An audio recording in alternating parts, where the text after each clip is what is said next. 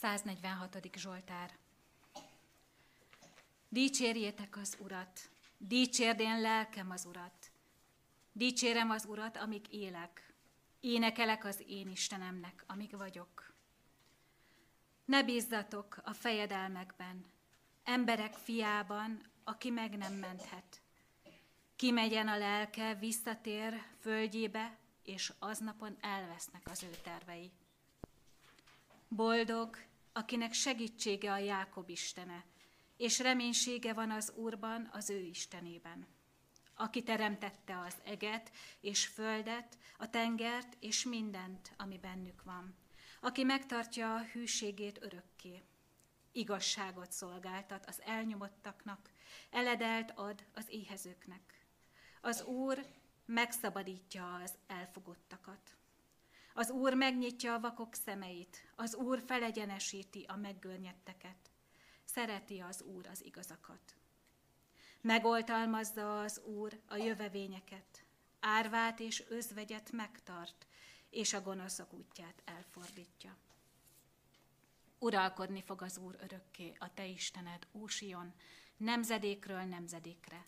Dicsérjétek az Urat! Abban az időben Meródak Baladán, Baladánnak, Babilónia királyának a fia levelet és ajándékot küldött Ezékiásnak, mert hallotta, hogy beteg volt.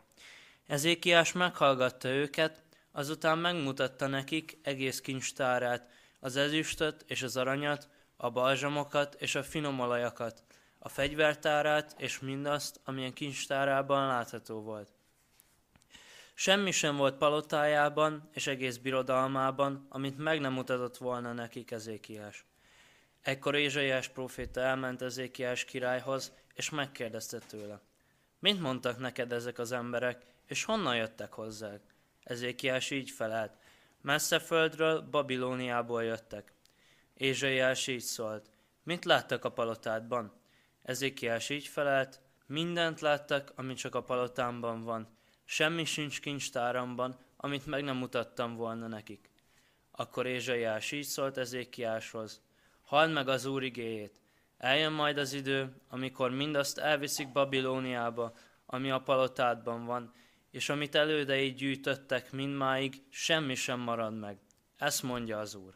Nagyon sok szeretettel köszöntöm a gyülekezetet, és hát elnézést Hubától, kicsit nehezebb volt a bevezető szakasz. Én is, amikor olvastam, akkor azért első nekifutásra ezekkel a nevekkel gondba voltam, úgyhogy nem fogom többet felolvasni, inkább a történetről fogok beszélni, mert azért vannak a Bibliában olyan nevek, amivel azért valljunk be, hogy sokszor küzdünk, főként, hogyha egymás után sok jön, de Huba egy nagyon jól vette az akadályokat, úgyhogy köszönöm neki, hogy, hogy ilyen szépen felolvasta.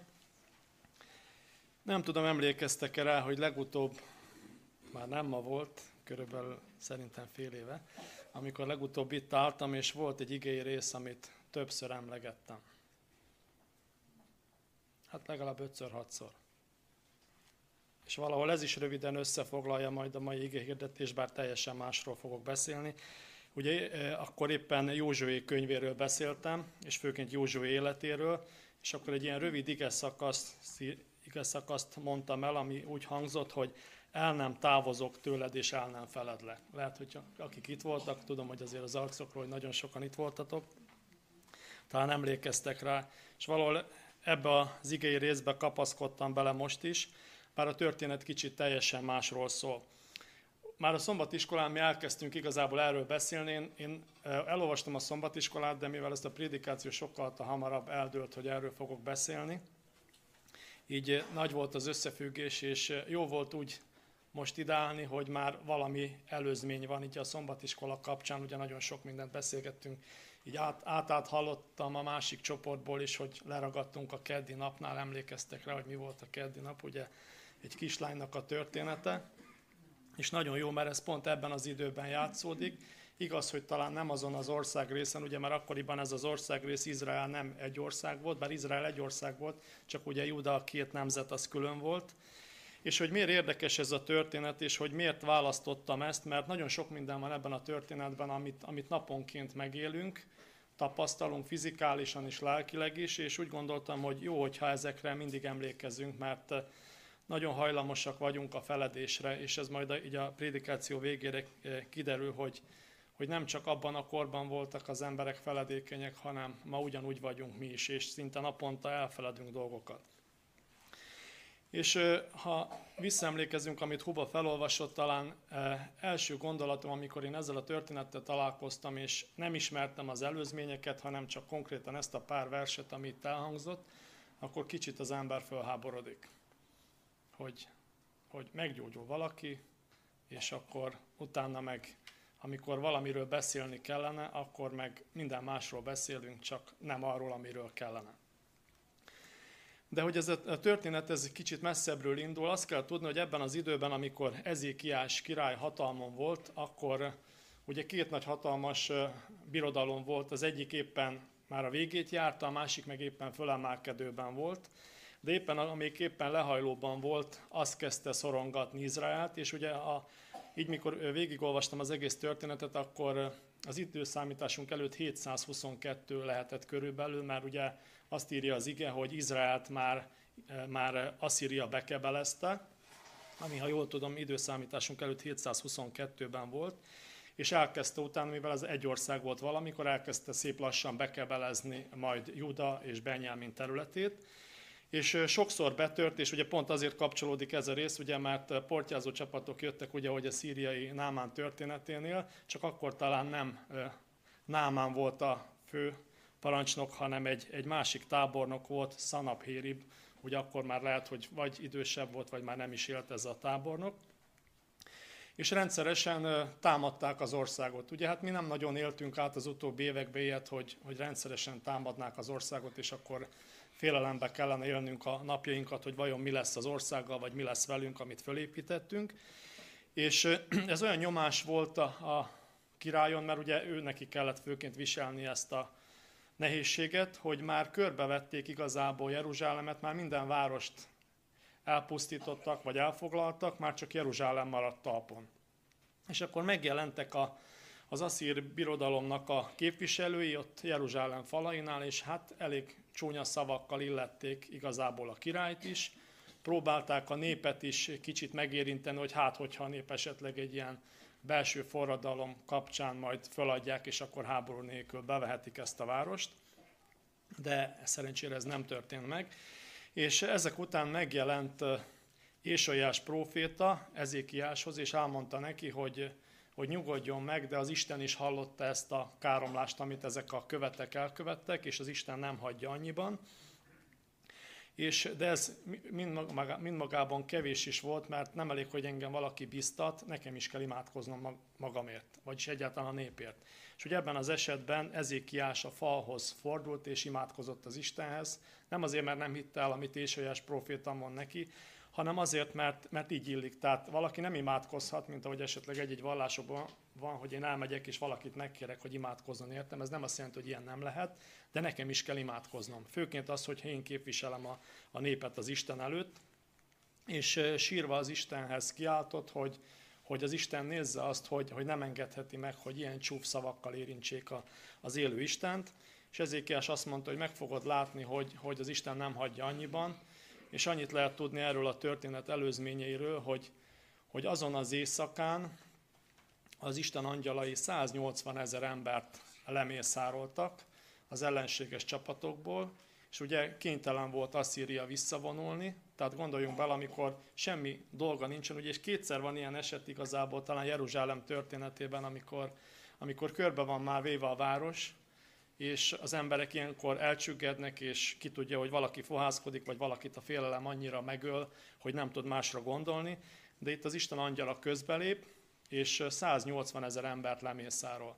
És nem csak az, hogy lemészárol, hanem ilyenkor a hadvezér visszavonul, és azok ilyen nagyon csúnya szavakkal érintette az élő Istent, az bemen, hazament, és hát, hogy most mit akart a saját templomában, hogy vagy az isteneitől választ akart kérni, ezt nem tudjuk, de bement otthon a saját templomában, és a saját fiai gyilkolták meg. Így a történetből három fiúról tesz említést, amiből kettő részt vett a gyilkosságban, és utána a harmadik vette át a helyét ebben a pozícióban.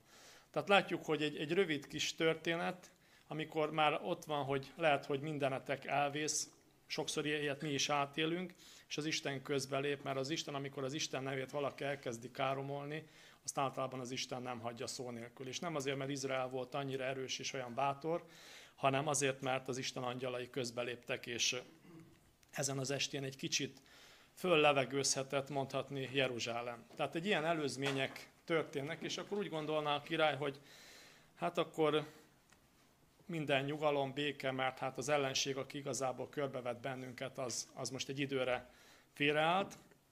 De tudjuk, hogy Ésajás próféta nem sokkal később megint visszajött a királyhoz, és azt mondta a királynak, hogy te király, búcsúzz el a hozzátartozóitól, add át a királyságodat valakinek, mert halálos betegséged van, és meg fogsz halni. Hát nem tudom, hogy egy ilyen, itt nem telik el sok nap, vagy hetek, vagy hónapok, hogy, hogy hogyan élnétek meg, amikor van egy félelem rajtatok, utána imádkoztok egyet, és az Úr azonnal cselekszik, és szinte a második nap már megint jelentkezik ugyanaz a proféta, aki előtte jót jövendől, azt mondja, hogy, hogy meg fogsz halni. Tehát ilyen előzmények vannak a háttérben, amit ugye Huba felolvasott, az már a folytatás, és ilyenkor mi történik, ami, ami számunkra is egy tanulság lehet, hogy ha valami nehézség érint, akkor a király nem az van, hogy azonnal elcsügget, hanem azonnal fohászkodik az Istenhez. És mi történik ezek után, egy ilyen fohászkodás után?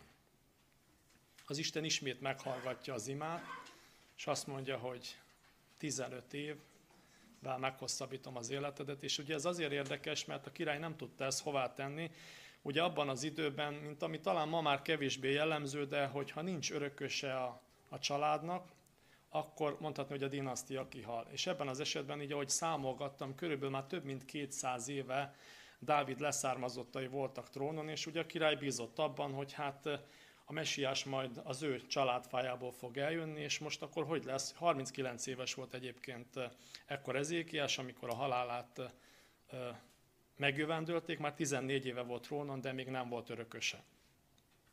És az Istenhez fohászkodott, és az Isten, amikor kijelentette számára, szintén ugye Ésaiás még alig ment el, szóval kicsit úgy furán érezhették magukat ezek az emberek, hogy Ésaiás is így kibe járkálok, egyik pillanatban rosszat mondok, aztán még ki sem megyek éppen a kapunk kívülre, most menjek vissza, de, de hogy milyen jól fogadták, amikor az Isten így, mint egy futárként küldözgette őket, hogy menj vissza a királyhoz, és akkor mondd meg, hogy 15 évvel meghosszabbítom az életedet, és, és nem fogsz meghalni. Szóval azért ilyen ajándékokat az ember kap, amikor ezért 15 év főként, hogy aki élni szeret, annak ez ajándék, aki nem szeret élni, de itt tudjuk, hogy egy olyan királyról volt szó, aki szeretett volna élni, és ő nagyon hitt abban, hogy az ő leszármazottja, tehát Jézus Krisztus az majd az ő családfájából fog megszületni. Tudjuk, hogy ez egy akkora kérdés volt akkoriban, amivel mi talán nem, nem tudunk azonosulni teljes mértékig, de akik ezt megélték, azoknak ez nagyon fontos volt.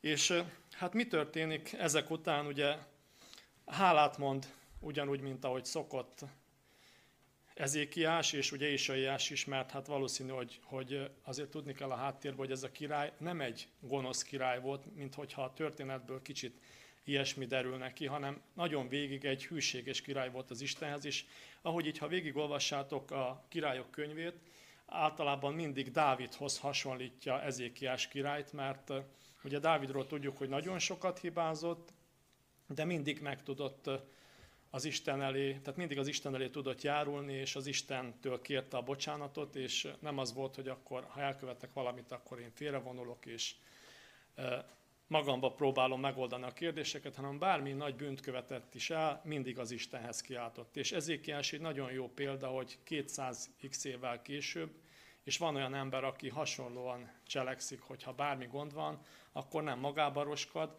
és ez is egy nagy tanulság lehet számunkra, hogy amikor nagy bajba vagyunk, és itt élet-halál kérdés volt az első történetnél, a másodiknál is, akkor az ember nem csügged el, hanem az Istenhez kiált.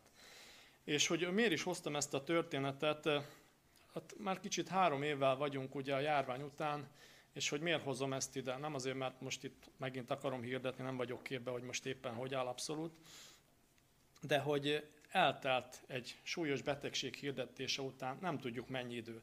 Mert itt, itt éveket nem mond konkrétan, hogy amikor a babilóniai küldöttek jöttek, akkor mennyi időt telt el.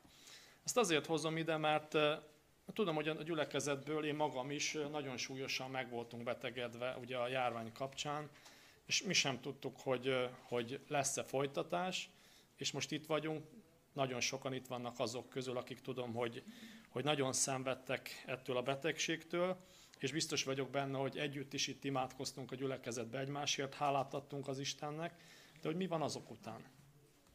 Eltelik x év, és akkor mi lesz ezek után? Tehát, hogy elfelejtjük ezeket a dolgokat, vagy olyan természetesnek vesszük, hogy, hogy ez nekünk jár, hogy, hogy egyszer meggyógyultunk, és annak így kell lenni, mert hát ha imádkozok, akkor az Istennek kell, hogy hallgasson.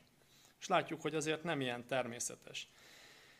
És itt egy nagyon érdekes történet van, amit érdemes elmondani, hogy Ésaiás elmondta neki, hogy hát meg fogsz gyógyulni Ezékiásnak, és Ezékiás hát nem elégedett meg azzal, mint az előző, előző történetben, amikor azt mondta, hogy az Isten majd lerendezi ezt, amikor éppen elvonult Asszíria Jeruzsálem falaitól, hanem ebben az esetben kérte azt, hogy legyen valami jele, hogy, hogy ő meg fog gyógyulni. És ugye két részt említ a Biblia, hogy, hogy mit mondott Ésajás proféta, ugye, hogy menjen vissza, vagy menjen előre az árnyék 10 fokkal, hogy ezt el tudja fogadni, az, hogy a gyógyulásának ez lesz a záloga, hogyha ezt észreveszi, akkor biztos, hogy meggyógyul. Ezékiás kicsit rafináltabb volt, alkodozott, mondta, hogy hát ne előre menjen, mert hát az megtörténhet. De hogy visszamenni, az viszont hát kevésbé történhet meg. Nem tudom, mennyire emlékeztek erre a történetre, és kicsit én is utána néztem, mert én sem értettem, hogy mi ez az árnyék, de így, most így, ahogy az óra előttem van, ez nagyon jó kapcsolódik eh, ahhoz a történetre, és talán itt a, a gyerekeknek is érdekes lesz az, hogy, hogy ez a nap, ez kb. 5 vagy 10 órával, legalábbis így a szakértők azt írják, hogy ez a nap, eh, hogy visszament az árnyék az időben, ez kb. 5 és 10 órával meghosszabbította a napot. Hát most gondoljatok bele egy olyan, mondjuk a gyerekek nem mindent fogtak föl abból, hogy milyen veszélyben van akár az ország, akár a király, de hogy mondjuk éppen benne voltak egy jó játékkal, és a nap nem megy le, hanem 5-10 órával meghosszabbodik egy nap. Tudom, hogy aki a mezőn volt és dolgozott, hát az nem biztos, hogy annak körült, főként ha sajátjába dolgozott, hogy nem igaz, hogy vagy már ételt sevit lehet annyit, hogy hogy 5-10 órával meghosszabbodjon, amikor tudom, hogy mi is a munkában állandóan így szembe, mint hogy most is vagyok, nézzük az órát, hogy mikor lesz már kinek melyik óra, amikor hazamehet. És hát egy ilyen tapasztalat történt, és tudjuk, hogy ez a történet, ez a nap, hogy visszamegy az árnyékában, ez nem csak itt történt meg, hanem akik a napot látták és követték, és nem, nem csak a gyógyulás volt az a tény, ami miatt a babilóniai küldöttek megérkeztek majd később Ezékiáshoz, hanem abban az időben azért tudjuk, főként Babilóniában a csillagászat nagyon magas szinten volt, és, és egy gyógyulás is volt, de maga az, hogy a nap visszamegy, szerintem ez mindenkit érdekelt. Hát aki legalábbis tudós volt, az meg, megpróbálta kutatni, hogy mi történhetett. És még volt egy másik történet is ebnél a résznél, az, hogy Ésolyás próféta egy füge koszorút hozott, amit rátett ugye egy betegségre, ami, ami kiderül, hogy egy fekélyes betegség lehetett. Így nem írja ki, hogy bélpoklosság lehetett a királynál, ebben nem akarok belemenni, mivel az igen nem mondja, de valami fekélyes betegség lehetett, amire füge csokrot raktak. Hát én tudom, hogy a Biblia szerint a fügének nagyon sok gyógyító hatása van, de én kicsit itt hitetlen voltam, megmondom őszintén, mert tudom, hogy a füge gyógyító hatással bír, de amikor egy halálos betegségről beszélünk, azért ne a fügében legyen csak a csoda, hanem, hanem az Istenben legyen a csoda, aki azt mondta, hogy meggyógyulsz. Tehát nem azt jelenti, hogy ne vegyük a gyógyszereket magunkhoz. Látjuk, hogy az Isten azt mondja, hogy meggyógyulsz, megadta a jelet, de ott volt a másik rész is, az, hogy, hogy gyógyszert is használtunk. Abban az időben ez volt a gyógyszer, tehát a füge, amit, amit talán ma is lehet a gyógyászatban, már nem ismerem, de olvastam róla, hogy van gyógyító hatása. Szóval ilyen előzmények voltak, és működött, mert a király meggyógyult. Ugye, hogy mi is meggyógyultunk, eltelt azóta három év a mi életünkben, a királynál nem tudjuk, és hogyan telik utána az életünk. Ugye megérkeznek ezek a küldöttek, és a Biblia úgy fogalmaz, hogy ez a király mindent megmutat. Nem tudom, hogy amikor hozzánk vendégek jönnek, akkor mi hogy vagyunk ezzel. Hát ha a ház széjjel van, ugye tegnap én is kaptam egy telefont így nap közben, hogy, hogy Robi, otthon vagytok? Hát délelőtt, hogy beugranék hozzátok, a gyülekezetünkből a Mózes, csak hogy említsem így a nevét, valamiért erre járt, és akkor rögtön előtte azért oda telefonáltam, mert pont a feleségem otthonról dolgozott, hogy hát hogy azért kicsit, ha valami széjjel van, mert hát gyerek van, akkor azért rakjon össze, de nem azt mondtam, hogy akkor menj végig, és akkor mutasd meg, hogy mi van a házban, de azért hajlamosak vagyunk arra, hogy, hogy akinek szép kis kertje van, akkor én is, amikor eljött valaki hozzám, még ugye szét voltunk, hát nem a házat mutattam meg, mert hát az még nagyon széjjel volt, de hát már van 40 tő paradicsom, az ember mindig valami olyasmit próbál megmutatni, ami, ami neki köz, közel álló, vagy ami az idejét, tudom, nekem elég sok időmet elvett, és az ember ezt próbálja bemutatni. És hát Ezékiás is valami hasonló ember volt, mint mi, és ő is azt mutatta be, ami, ami neki van. Mert tudjuk, hogy ez alatt az időszak alatt, amikor ő meggyógyult, és annak ellenére, hogy ilyen ostrommal körbe volt vélve, nagyon meggazdagodott olyan szinten, hogy ő új házakat kellett építsen, külön egyet a fegyvereknek, nagyon komoly fegyverzete volt, rengeteg aranya megszaporodott, így a Biblia nem részletezi, hogy miért, de, de nagyon meggazdagodott.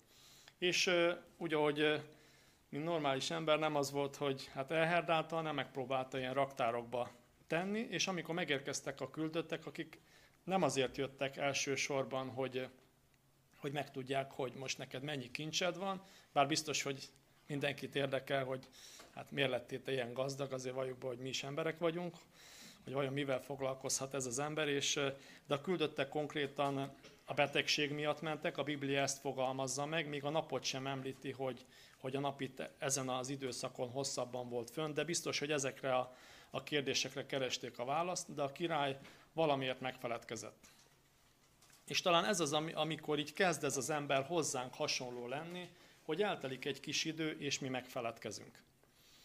És mondhatnánk, hogy ez a történet ez csak akkoriban fordult elő, de tudjuk, hogy Jézus idejében is megtörtént ez az eset, amikor és ugye Jézustól kérdezik, hogy, hogy nem tíz embert gyógyítottál én meg. És érdekes a megfogalmazás, én is így a, a, ennek a versnek, amit itt Jézus megfogalmaz, egy szó, ami érdekes ebben a történetben, azt mondja, Jézus ekkor így szólt, vajon nem tizen tisztultatok én meg? Hol van a többi kilenc? Nem akadt más, aki visszatért volna, hogy dicsőítse Istent, csak ez az egy idegen. Tehát ebben az esetben is érdekes, hogy nem egy izraelita, nem egy gyülekezetbeli ember mond hálát az Istennek, hanem egy gyülekezeten kívüli ember. És látjuk, hogy itt körülbelül között a két történet között azért, azért nem kevés idő telt el, és, és nem változik az ember. Tehát Jézus idejére sem lett az ember jobb, és én nem, nem hiszem azt, hogy, hogy ma, ma jobb lenne ez a, ez a számadat. És egy történetet hoztam itt számotokra, ami, ami megtörtént Amerikában, és ezt felolvasnám. Azt mondja, hogy évekkel ezelőtt egy viharban sétáló hajó süllyedni kezdett a Michigani tavon. A közeli egyetem diákjai azonnal mentő csapatokat szerveztek, hogy kimentsék a bajba jutott embereket. Az egyik diák, Edward Spencer, 17 embert mentett meg a süllyedő hajóról. Évekkel később, már sokszor elolvastam a történetet, évekkel később egy egy Los Angeles-i keresztény gyülekezetben egy igehirdető pont ezt a történetet prédikálta, hogy, hogy ez az ember 17 embert mentett ki. Több embert mentettek ki, csak ez a Spencer 17-et eh, mentett ki önmagában. És eh, szólt a közönségből valaki az előadónak, hogy a Spencer is itt van a, a gyülekezetben. És akkor az igehirdető felszólította a Spencert, és, és megkérdezte tőle, hogy emlékszel erre a történetre. És azt mondja, hogy, hogy igen, emlékszek is. Mi az, ami neked ebből a történetből megmaradt? És akkor mi gondoltok, Spencer mit válaszolt? Azt mondta, hogy csak egy dolog maradt meg. Mi lehetett az?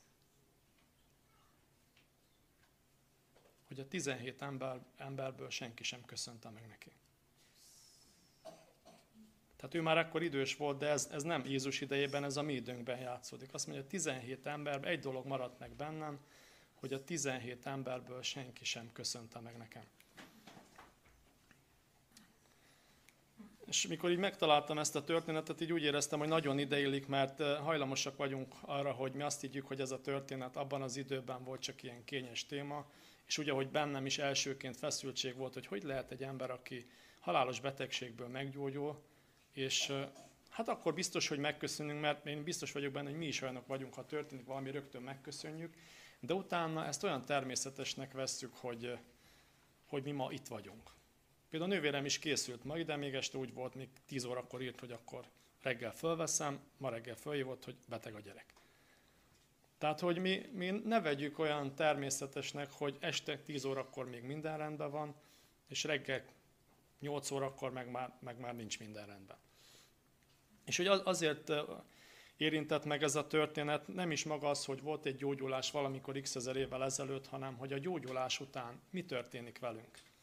Tehát, hogy hogyan, hogyan fejezzük ki az Isten felé azt, hogy mi kapunk valamit tőle, és hogy mi ezt ne vegyük természetesnek. A Biblia úgy fogalmaz ennél a történetnél, hogy amikor az egyiptomi, vagy nem az egyiptomi, hanem a babiloni küldöttek jöttek, akkor ugye bemutatta azt, amit bemutatott a király, és a Biblia úgy fogalmaz, hogy a király gőgössé vált. Hát rögtön beütöttem én is a telefonba, már ugye költözés miatt még ilyen lexikonok nincsenek, meg amúgy se sok van ebből, és nem sok mindent írt igazából a lexikon, ugye egy kicsit átváltotta ezt a, szőt, a szót, ezt a gőg szót önelégültségnek, önelégültségre, hogy, hogy ez a szó szerepelt, hogy ez a király önelégülté vált ez alatt a pár év alatt, mert hát mi történt, ugye, hogy az előzőekben mondtam, hogy nagyon szépen fölhalmozódott a vagyona, és hát amikor az embernek jól megy a sora, akkor kicsit az Istenről megfeledkezik. És azt írta itt a, a Biblia is, meg a, az idegen szavak szótár, azt mondja, aki magáról többet tart, mint illik, aki nagyobbat vagy több, többet képzel a maga tehetsége iről a valóságnál. Szerintem ebben mi is azért néha belesünk. Nem azt mondom, hogy folyamatosan kísér, de az ember néha többet gondol magáról, és azt, amikor kívülről valaki megszólja, és érdekes, hogy ebben az időben nem nagyon érkezett így, így proféta Ezékiáshoz, mint ahogy korábban ugye kibejárt Ésajás a palotában, most, most nem nagyon olvasunk ennél a résznél, pedig köztudott volt, hogy azt írja lehanyatlik, de babilóniai, mint, mint birodalom már kezd fölemelkedni.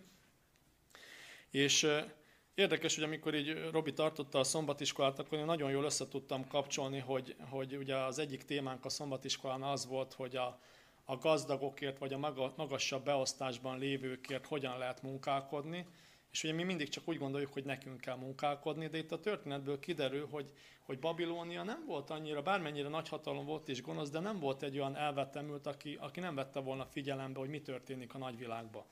Mert azt látjuk, hogy megvolt a hajlam például a babiloni birodalomban, mert itt még ő nem volt egy birodalom, de mégis elküldte a küldötteket, mert kíváncsi volt egy gyógyulásra, miközben neki is fájt a foga azért területekre. De hogy mégis ott volt az, hogy emberek figyelik azt, hogy mi történik a világban, és látjuk, hogy egy ilyen nap mozgásra is oda mennek, ahová kell. Miért nem máshová ment érdeklődni, hogy esetleg mi lehetett, hanem tudták, hogy az élő Isten Izraelben van. Csak az nem tudja, aki az úgy tudnám megfogalmazni, hogy itt vagyunk a gyülekezetben, de mi nem tudjuk, hogy a, az Istennel mi van. Tudom, hogy ez egy kicsit ilyen, ilyen súlyos kérdés, de itt inkább talán a feledékenységre van, hogy amikor mi nekünk már jól megy a sorunk, akkor nem igazán tudjuk kifejezni az Isten felé, hogy mi, mi köszönjük, köszönjük neki azt, amit tőle kapunk. És ugye mi az, amit gyerekkortól kezdve elkezdünk tanítani a gyerekkel? Ugye én eddig csak az egyik oldalt voltam, amikor nekem tanítottak dolgokat, de most én is azon az oldalt vagyok, amikor ha gyerekünk kap valamit, akkor mit szoktunk mondani neki? Hát, hogy köszön meg. Ugye szinte az egész gyerekkorunk már néha idegesítő is, hogy állandóan mi is mondjuk, mint szülőnek, hogy főként amikor megkap egy ajándékot, emlékszem egyik helyre elmentünk ajándékba, adtak egy gyönyörű macit, és a gyerek eldobta a földre, mert ő kiszúrta a kábeleket, és jobban érdekelt. Nem, hogy nem köszöni meg, még el is dobja. Szóval kicsit mi is így vagyunk azzal, hogy, hogy megfeledkezünk ezekről a dolgokról, hogy az Istennek hálát kell adni. Jól megy a sorunk, így szép lassan kialakul a gőg, és távol kerülünk az Istentől. Sokszor fölmerül bennünk a kérdés is, hogyan tudom én a hálámat kifejezni az Isten felé. Ugye ez mindig egy nagy kérdés, és me- meglepő részt találtam egy olyan könyvből, amit szerintem a gyülekezet jelentős része ismer, és olvasott is, meg talán hirdettük is, mi Tamással jobban ismerjük, mert erről egy sorozat volt annak idén, ugye Gary Chapmannek a Szeretett nyelvek című könyve. Hogy hogy illik ez a témakörben, én is meglepődtem, de hogy mi hogyan tudjuk az Isten felé kifejezni a szeretetünket. Ugyanúgy, mint a, a másik ember felé. És ugye ebben az öt szeretett nyelvben ő megpróbálta kicsit másként lefordítani ezt a történetet. Azt mondja, hogy, hogy a szeretett nyelveket érdemes olvasni, azt mondja, hogy minőségi idő. Hát sokszor belegondolok, hogy mi a minőségi időt megadjuk-e az Istennek. Mert ugye ebből fakad, hogy mi az Istent ha elhagyjuk, folyamatosan nem vagyunk valakivel kapcsolatban, akkor egy idő után valaki mással vagyunk kapcsolatban. És tudom, hogy ezt sokan nem fogjátok megfogadni, amit mondottok, de nekem is az utóbbi két hétben sok munkát, ami lett volna, félretettem, mert tudtam, hogy ma készülnem kell. Kérdezte a főnök is, hogy mit csinálok, ha hazamegyek.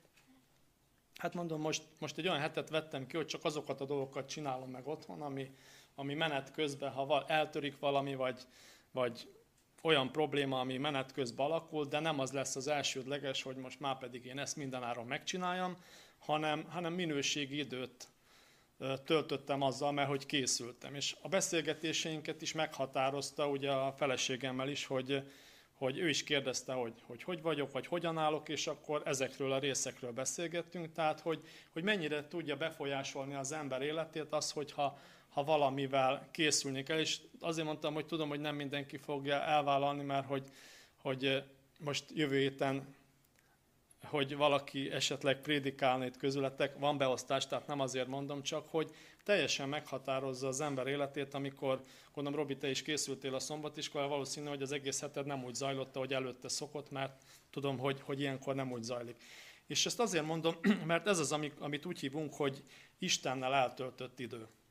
És, és uh, Gary Chapman is így fogalmaz, ugye egy másik témakörben, azt mondja, minőségi idő például bibliaolvasással, imádkozással, vagy bármi mással, ami az Istennel kapcsolatos. Vagy lemondunk olyan dolgokról, ami, ami nekem fontos lenne, és úgy érzem, hogy az Istennek valamit, valamit tudnék adni az Istennek. Tudom, hogy ez egy kicsit fura megfogalmazás, megfogalmazás mert az Istennek nem tudok semmit sem adni, csak azt tudom adni, hogy, hogy jövök hozzá, hogyha, hogyha hív. Tehát több dolgot elvállalok a gyülekezetben, a közösségben. És aztán egy érdekes kérdést feszegetett, amit, eh, amit először nem értettem, és eh, olyan volt, mint a, a bevezető amit többször kellett elolvassak, hogy ugye úgy fejezi be a, a Gary Chapman ugye az ötödik szeretett nyelvnél, hogy a test érintés. És akkor ugye fölteszi a kérdést, de hát én az Istent nem tudom megérinteni. És úgy fogalmaz, hogy a testi érintés ez a legutolsó, Istennel nem tudjuk gyakorolni, de benne való hit, bizalom, vágyakozás, hogy nagyon közel akarok lenni hozzá, hasonlóan megérintheti őt, hasonló érzéseket kelthet Istenben, mint a testi érintés. Mondom, először én sem nagyon tudtam érteni, és lehet, hogy így a hangzás kicsit nehéz, de amikor az ember nem mindig ér hozzá a másikhoz, de olyan szinten kifejezi az ő mondandóját vagy a cselekvését, akkor a másik érzi. Nem fizikálisan, de lelkileg. És mi talán most ebben az életben fizikálisan nem tudunk az, Istenhez kerülni, de lelkileg hozzá tudunk kerülni. És ugye ez a történet is nagyon jó számunkra, hogy ha mi meggyógyulhatunk halálos betegségtől, de sajnos, mivel az emberben benne van ez a, ez a gyengeség, hogy hogy hajlamosak vagyunk attól kicsit megfeledkezni, és visszarándulunk a hétköznapokban, hogy az egész hét az már, ugye a Biblia úgy fogalmaz a teremtésnél, hogy hat napon át munkálkodjál és végez minden dolgodat, és legtöbbször a minden dolgunkat végezzük, csak valami lehet, hogy a mindenből kimarad, és pont ez az, hogy, hogy hogyan tudunk több időt tölteni az Istennel, és hogy milyen veszélyei vannak annak, hogyha mi, mi nem töltünk több időt az Istennel. Ugye meghatározza az otthoni beszélgetést. Meghatározta például, amikor megkérdezték kollégák, hogy most mit csinálsz ekkor vagy akkor, vagy most mit csinálsz hétvégén, ezt legtöbbször mi azért megszoktuk egymástól kérdezni, akkor mondtam, hogy mit csinálok. Tehát, hogy, hogy úgy tudtam beszélni, mert éppen ezzel foglalkoztam, átjárta az ember gondolkodását, és ez meghatározta az egész beszélgetést. És ilyen esetből nagyon nehéz, hogy az ember úgy kibillenjen, hogy akkor én hétvégén már abszurd dolgokat fogok csinálni, és sokszor a szombatot is nehéz úgy megélni, hogyha nincs mögötte az a hat nap, a végez minden dolgodat, úgyhogy ebben az Isten is nagyobb részt helyet kapott. Ugye és azért mondtam itt a minőségi időt, ugye ez ma nagyon divatos, meg ez az én időm nagyon divatos szó, én nem nagyon tudok ezzel mit kezdeni. Tudom, hogy ez ma egy ilyen bevett szokás, de hogy ez az én időm, ez, ez is inkább az én időmről szól, de hogy ebben vajon az Isten az én időben helyet kap-e, mert ez ma nagyon elterjedt szó, hogy amikor beszélgettem nemrég valakivel, ő is elmondta, hogy az én időm, akkor a gyerekek sem nagyon kapnak helyet benne, de az Istenről sem volt szó, hanem az az én időm. Akkor én csak elvonulok, és csak én vagyok. Tehát használjunk én időmet, amiben az Isten is több helyet kap, mert ez a történet, ez egy tanulságul íródott le számunkra, hogy a világ nem változik, és hogyha mi nem töltünk elég időt egymással, az Istenrel, Istennel, akkor hasonlóan Ezékiás sorsára tudunk jutni, és látjuk, hogy ha bele is kerülünk ebbe a helyzetbe, mert emberek vagyunk és belekerülünk, én kívánom számotokra azt, hogy Ezékiásnak minden hasonló történetét, bár nem kívánom a nehézségeket, hogy, hogy az életünkben legyen, de hogy úgy tudjunk az Istenhez fordulni, ahogy Ezékiás is. Látjuk, amikor az első ostrom megtörtént Jeruzsálem ellen, akkor mi történt? Igaz, hogy jött a proféta, de Ezékiás külön a falhoz fordult, keservesen sírt, és az Istenhez fohászkodott. Utána eltelt egy kis idő, tudjuk, ami történt, de megint, amikor az Isten kiirdeti neki, hogy meg fogsz halni, és egy, egy ilyen bűn után is, amire azt mondanánk ma, hogy na hát ezek után ez az ember nem érdemelné meg az, hogy, hogy éljen, tudjuk, hogy rá három évre megszületett Manassé, nem tudjuk, hogy az Isten miért akart elkerülni, de szerencsére a gondviselés úgy intézte, hogy még Manassé és a kegyetlenségé után megtért, de hogy megáldotta azzal, hogy a végén, ami a legnagyobb vágya volt, és sok minden érdekelte a királyt, meg bemutatott sok minden, de a legfontosabb az mi volt az életében? Az, hogy az Istenhez menjen, ha baj van, és a másik az, hogy a megváltó az ő családfájából szülessen. Gyereke született, a dinasztia nem szűnt meg, ami ma egy sokak számára is egy óriási kérdés volt, hogy fönnmaradjon ugye a család, ez mindig is egy kardinális kérdés. De tudjuk, hogy, hogy ezek mind elenyésző dolgok ahhoz képest, amit az Isten szeretne nekünk adni, és én kívánom számotokra, hogy, hogy ha bele is tévedünk abba, hogy megfeledkezünk az Istenről, még ilyen halálos betegség után, és ugye a Biblia mindig a halálos betegséget azt, azt azzal hozza összefüggésbe, és pont ennél a résznél, hogy, hogy a halálos betegségre csak egyetlen egy gyógyír van, az Jézus Krisztusnak a kereszt áldozata. És ezt Ezékiás is tudta, és ezért is szeretett volna az, hogy, hogy neki egy ilyen kapcsolódás is legyen a megváltóval, mert ők úgy várták, hogy, hogy a megoldást ő fogja adni. És kívánom számotokra, hogy Ezékiáshoz hasonlóan is, akihez az Isten olyan kegyelmes volt, hogy ezután a történet után is ugye megszületett a fia, és a másik legfontosabb, hogy az ő életében nem következett be az, amit, amit ugye Huba nagyon szépen felolvasott, hogy amit itt ma bemutattál az idegeneknek, azt nem a te szemed előtt kell. Tehát még élvezhette azt, amit az Isten megadott neki, adott időt arra, hogy megbánja ezt a, a nagy bűnt, amit elkövetett, és tudjuk, hogy majd sokkal a később történik az életében az, amikor, amikor tényleg jönnek ezek a babilóniaiak, akikről itt ma már említést tettünk a szombatiskolán, és tényleg elvisznek mindenkit, de látjuk, hogy az Isten kegyelmessége majd itt a későbbiekben is mennyire ott lesz Isten népével, mert látjuk, hogy bekövetkezik az, hogy Dániel is olyan helyen nő fel, ahol fönn tudják tartani majd, majd Izraelt, és a később Izrael, igaz, hogy akkor is egy nagy birodalomnak az árnyékában lesz, de a megváltó meg tud olyan körülmények között születni, ahol megszületik. Én kívánom számotokra, hogyha bele is sodor az élet bennünket abba, hogy, hogy elfeledkezünk, de legjobb lenne, hogyha ez nem következne be, de és csak így módon tud történni, hogyha ha mi napi szinten összeköttetésbe vagyunk, és nem kéne ilyen dolgokat átélni, ugye, amit ez a Spencer is átélt, hogy egy dolog megmaradt az én fejemben, az, hogy a 17 emberből senki sem köszönte meg.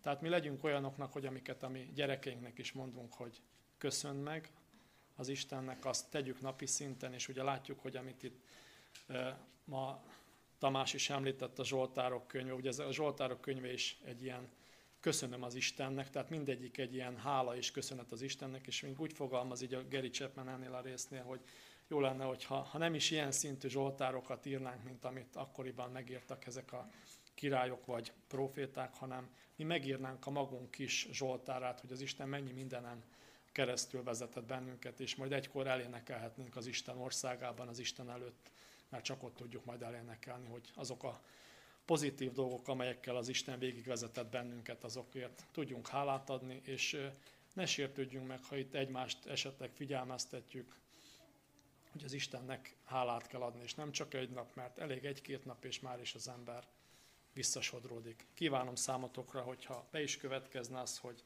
elsodródunk az Istentől, Ezékiáshoz és Dávidhoz hasonlóan, és van, van bűnbocsánat az Istennél, és ugye még egy, egy bő hónapunk van az úrvacsoráig, de ha bármi terheli a mi szívünket, akkor tudunk az Istenhez menni, aki képes, ugye, hogy abban a korban is azt a nagyon sok rosszat, ami jött volna az emberre, azt távol tartani, és úgy megélni az életet, hogy igaz, hogy jön a veszély, de neked még minőségéleted lehet, és nem az kell, hogy bennünk a félelem legyen, hogy mik várnak meg, most ugye mindenki már harmadik világháborúról beszél, tudjuk, hogy akik mit vagyunk, olvassuk a Bibliát, mi nem ettől kell félni, hanem az, hogy vajon én készen vagyok-e.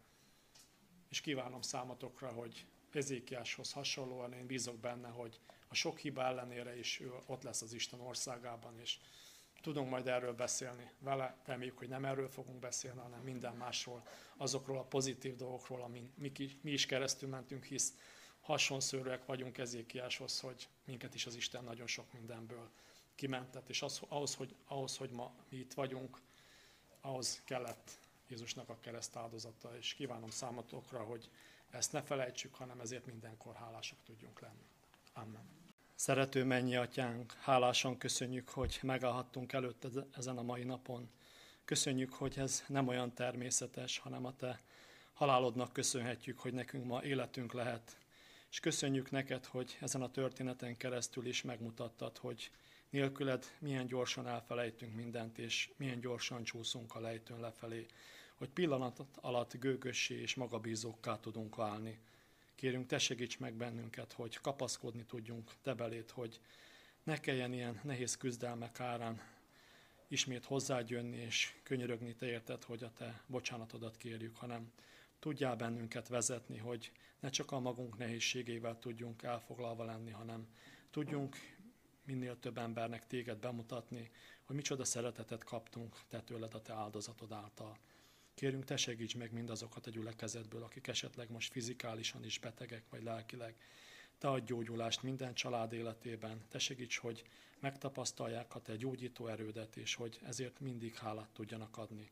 Köszönjük neked, hogy mai napon békességben nyithattuk meg a te igédet, és kérünk ad, hogy ne vegyük természetesnek, hanem minden nap hálát tudjunk adni azért, és hálásak tudjunk lenni azért, hogy még tudjuk forgatni a Te igédet, és tudjunk időt veled eltölteni, és még tudunk bizonyságot tenni Te rólad. Kérünk, térünk, használj föl bennünket a Te művedben, és add, hogy ne a magunk dolgaival foglalkozzunk többet, hanem Te veled, és ez hozza a mi beszélgetéseinknek a legnagyobb részét, hogy mi Te rólad tudunk másoknak beszélni, erről tudunk gondolkodni a hétköznapokban, és nem csak belekelessünk a szombatba, hanem már egész héten készülni tudjunk a veled való találkozásra.